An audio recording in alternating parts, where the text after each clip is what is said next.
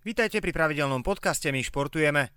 Zdravím všetkých fanúšikov, my športujeme, sme tu s piatkovou reláciou, ktorá je zameraná na voľnočasové aktivity a nechýba ani po mojej ľavej či pravej ruke, ako chcete, Peter Kácor, ktorý je odborníkom nielen na bicykle, ale dnes nám ukáže, že ovláda aj iné veci, ktoré sa týkajú športovania, konkrétne v zime. Ahoj, čau. Ako sa Ahoj, pozdravím všetkých, uh, mám sa výborne a v prvom rade by som chcel tebe, Robko, poďakovať za to, že som mohol uh, dlhšiu dobu sprevádzať uh, fanúšikov svetom cyklistiky a poďme na tú zimu. Áno, áno. Aj my sme radi, aj, aj, aj samozrejme všetci fanúšikovia boli určite veľmi spokojní s našimi informáciami, teda hlavne s tým, čo si priniesol. A teraz sa poďme venovať tomu, čo nás čaká, pretože pochopiteľne, ten, kto chce športovať, si nájde cestu aj v zime a v zime je tých športových možností viac. Ja sa priznám, ja chodím rád na snowboard, niekto naopak eh, radšej lyžuje. A dnes budeme prebrať tému, čo to vlastne ten ski alpinizmus je. Áno, keď si to tak rozdelíme na drobné, tak uh, máme tam alpinizmus, čiže nejaké tie hory a ski. Jasné, že ide o lyže. Presne tak, súhlasím. Uh, ono tých tém bude teraz troška viac, takých uh, aktuálnejších, či už sú to bežky, ski alpy, alebo treba aj ten snowboarding s lyžami. Ale začneme pekne po porade s tým ski alpinizmom. Tak ide o to, že veľa ľudí miluje turistiku a takisto sa aj nechcú vzdať ani v zime. V tomto im vie dopomôcť to, že si obujú lyže, na ne natiahnu pásy a dokážu stúpať hore kopcom aj z posnehu, bez toho, aby sa zabárali. Čiže presne ako si to zhrnul, je to turistika na lyžiach, ktorá má rôzne kategórie, ktoré si dúfam dneska troška zhrnieme a nesieme troška svetla do tejto témy. Áno, tie kategórie určite sa budú líšiť aj potom, bajme sa o nejakej cenovej relácii, alebo o čom konkrétne pri tých kategóriách? Tak bude to podobné ako pri tých bicykloch. Budeme sa zase pýtať samého seba, kam, kam sa uberáme, akým štýlom chceme e, vykonávať tento šport, kde ho chceme vykonávať a to nás troška nasmeruje k tomu, čo by sme si mali zadovážiť prípadne k tomu, ako to budeme robiť. Čo sa týka vlastne takej, taká najzákladnejšia kategória je ski touring, je vyslovene akože turistika na lyžiach. E, je to taká naj, najpreferovanejšia kategória týchto lyží, kde tá lyža býva v šírke niekde okolo 90 mm, pre, pretože predpokladáme nie len vozenie po zjazdovke, ale takisto aj v hlbšom snehu, prírodnom, tie lyže sú troška širšie. Ďalej tam máme kategórie ako fitness, ski touring, kedy ľudia si chcú zašlapať troška, ale s tým, že to robia takým kondičnejším spôsobom, väčšinou to robia na zjazdovkách, väčšinou sú tie lyže troška tenšie, sú ľahšie, je to celé také tlačené do, tej, do toho fitness sveta. A ďalšia kategória, taká jedna z tých okrajovejších, je freeride kategória, kedy ľudia používajú lanovku poväčšinou a už len si prešlapú do, toho, do takého, takého ťažšieho terénu, kde si chcú pojazdiť naozaj hlbokom snehu, a takýmto spôsobom sa zabaviť, e, kde už aj tá lyža je troška zase širšia, je vybavená brzdovou Ďalej tu máme kategóriu e, race, teda závodné, kedy my to vravíme také špáratka v našej branži, že sú to naozaj tenučké lyže, robené čisto iba na váhu, e, oholené viazania, karbonové lyžiarky, proste sú to ľudia, ktorí chcú čo najrýchlejšie sa dostať hore, čo najrýchlejšie dole, aby získali také tie svoje ciele. Konečne sa dostávame k kategórii ski alpinista, ktorá vlastne dostáva tomu svojmu menu. To sú to je kategória ski alpinistov, ktorí už sú vybavení aj takými tými mačkami. Často ich vidíme s lyžami na chrbte, väčšinou majú po boku im vysí cepín, dáke to lano, čiže sú mhm. to vyslovene horolezci, ktorí cestou si aj poližujú. Sme to charakterizovali veľmi slušne si myslím, tak sme troška pochopili, aj niektorí ľudia sa možno našli v niektorej tej kategórii. Ja osobne asi, asi maximálne v tej prvej, tam by som ostal, ale, ale každý má svoje limity a svoje cieľa, takže, takže to nechám pokračovať. Ešte, už keď si spomenul tým snowboard, tak asi najmladšou kategóriou týchto uh, šlapacích kvázi lyží je splitboard, kedy si my dosť rozdelíme na dve časti šlapeme hore ako na lyžiach, ale to už snowboardujeme. Ale to už je potom na také dlhšie rozprávanie, alebo je tam toho viac. Ja myslím si, že by bolo dobré asi prebrať taký základ, že ako si vybrať takú skialpovú lyžu.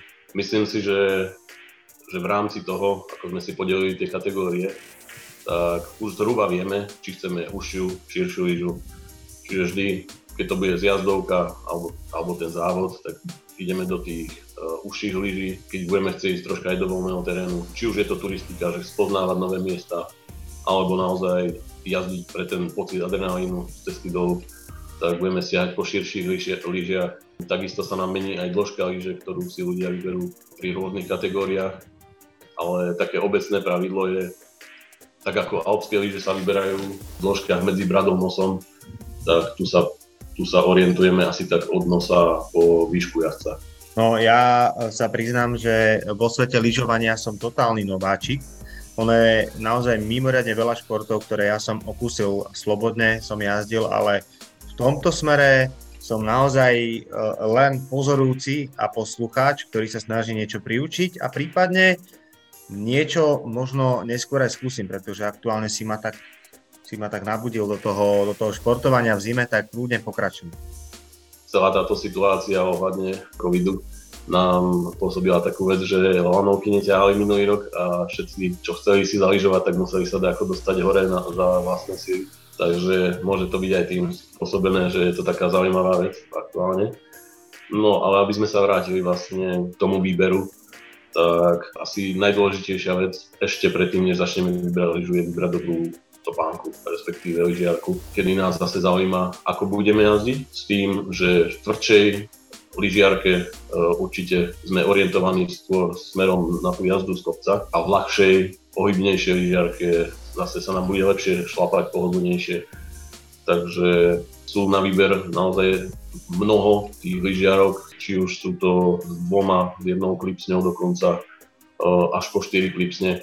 Vždy už len tá stavba tej lyžiarky nám napovie, na čo je určená. Čím viac tých klipsní, tým je väčší predpoklad, že bude agresívnejšia jazda dole kopcom. Aj týmto sa vieme orientovať. Takisto je veľmi dôležité správne si vybrať veľkosť. Môj kolega to tak vraví, že je to taký slovenský syndrom, že ľudia si berú vždy o číslo väčšiu, hej, že dám si dve ponožky. Je to veľmi zle, nakoľko vlastne pri takejto veľkosti zvolenej e, dochádza k oderom, či už je to na pete alebo, alebo naozaj v rôznych oblastiach. Tá, to chodidlo sa hýbe, tá lyža nereaguje včas e, na naše povely, ktoré robíme nohou.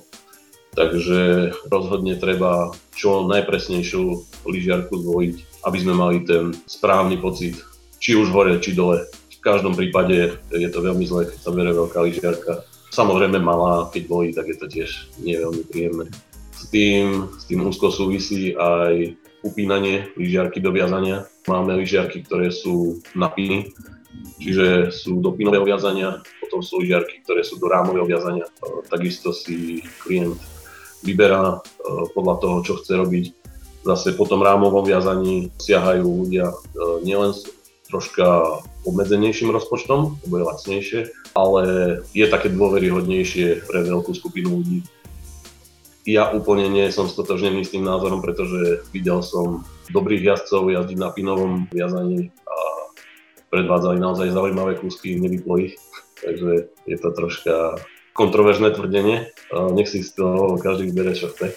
Tým vlastne súvisí aj sila toho, toho viazania. Samozrejme, každý jazdec má inú váhu a my vždy to viazanie e, vieme nastaviť na rôznu silu, aby ho vyplo v pravom okamihu, keď má, aby mu neostala tá lyža na nohe, keď má taký tvrdší pád, kde by mu mhm. to mohlo spôsobiť také zranenia. Ja sa ťa opýtam takto v krátkosti, ak by som sa chcel začať venovať tomuto športu a potrebujem sa vybaviť takou nejakou základnou, základnou výbavou, bavíme sa o tom, že by som išiel do niečo, respektíve takto. Začínam so zimnými športami, čo by si mi odporúčal na začiatok a koľko by ma to zhruba stálo? Na začiatok je výborné skúšať tú skiturim kategóriu dákou strednou tvrdosťou lyžiarky, za mňa spinovým viazaním, pretože nie je len jednoduché na obsluhu, ale takisto je aj veľmi ľahké, veľmi príjemne sa v tom šlape. Taká lyža počíta nielen s upravenou zjazdovkou, ale už aj s rôznymi podmienkami. Čiže je to presne taký stred pre začínajúceho lyžiara, ktorý už si potom neskôr povie tam alebo tam sa idem ubrať. Mm-hmm. A čo sa týka takej ceny, tak myslím si, že kto zapátra, tak vždy nájde takú zvýhodnenú cenu, čo sa týka setu. My vždy robíme rôzne sety v rôznych kategóriách, ale Keby sme to porátali ako v súčte, tak väčšinou tá lyža s pásmi a viazaním vyjde tak niekde od 900 eur vyššie. Samozrejme s tým súvisí aj nákup lyžiarky, ak to berú u nás napríklad e, ako súčet tu, tak aj tam je zvýhodnená cena. Takže myslím si, že niekde s kvalitným setom sa dá dostať na takých 1200, 300, 400 eur. Mm-hmm. Je to mhm. podľa toho, aj čím mu to padne do oka, ale pokiaľ človek začína s tým ako s novým športom, musí troška rátať s tou investíciou. Mm, nie je to, nie je to najlacnejšie, uh, musíme povedať takto hneď z ostra, ale zase tie zimné športy sú um, finančne jednoznačne náročnejšie celkovo. A keď už mám všetko pripravené, dajme tomu mám viazanie, mám lyže, mám aj topánky, aké mám mať, potrebujem k tomu ďalšiu nejakú výbavu, to samozrejme určite v Intersporte nájdem a tam je asi jedno, že, že či jazdím tak, tak, tak alebo tak, nie? Súhlasím. Ja preferujem takú metódu vrstvenia, že radšej viac tenších vrstiev, ktoré spolupracujú, ako, ako sa zadusiť niečím naozaj, že hodím si tam treba lyžiarskú hrubú bundu alebo snowboardovú, ktorá má dusí.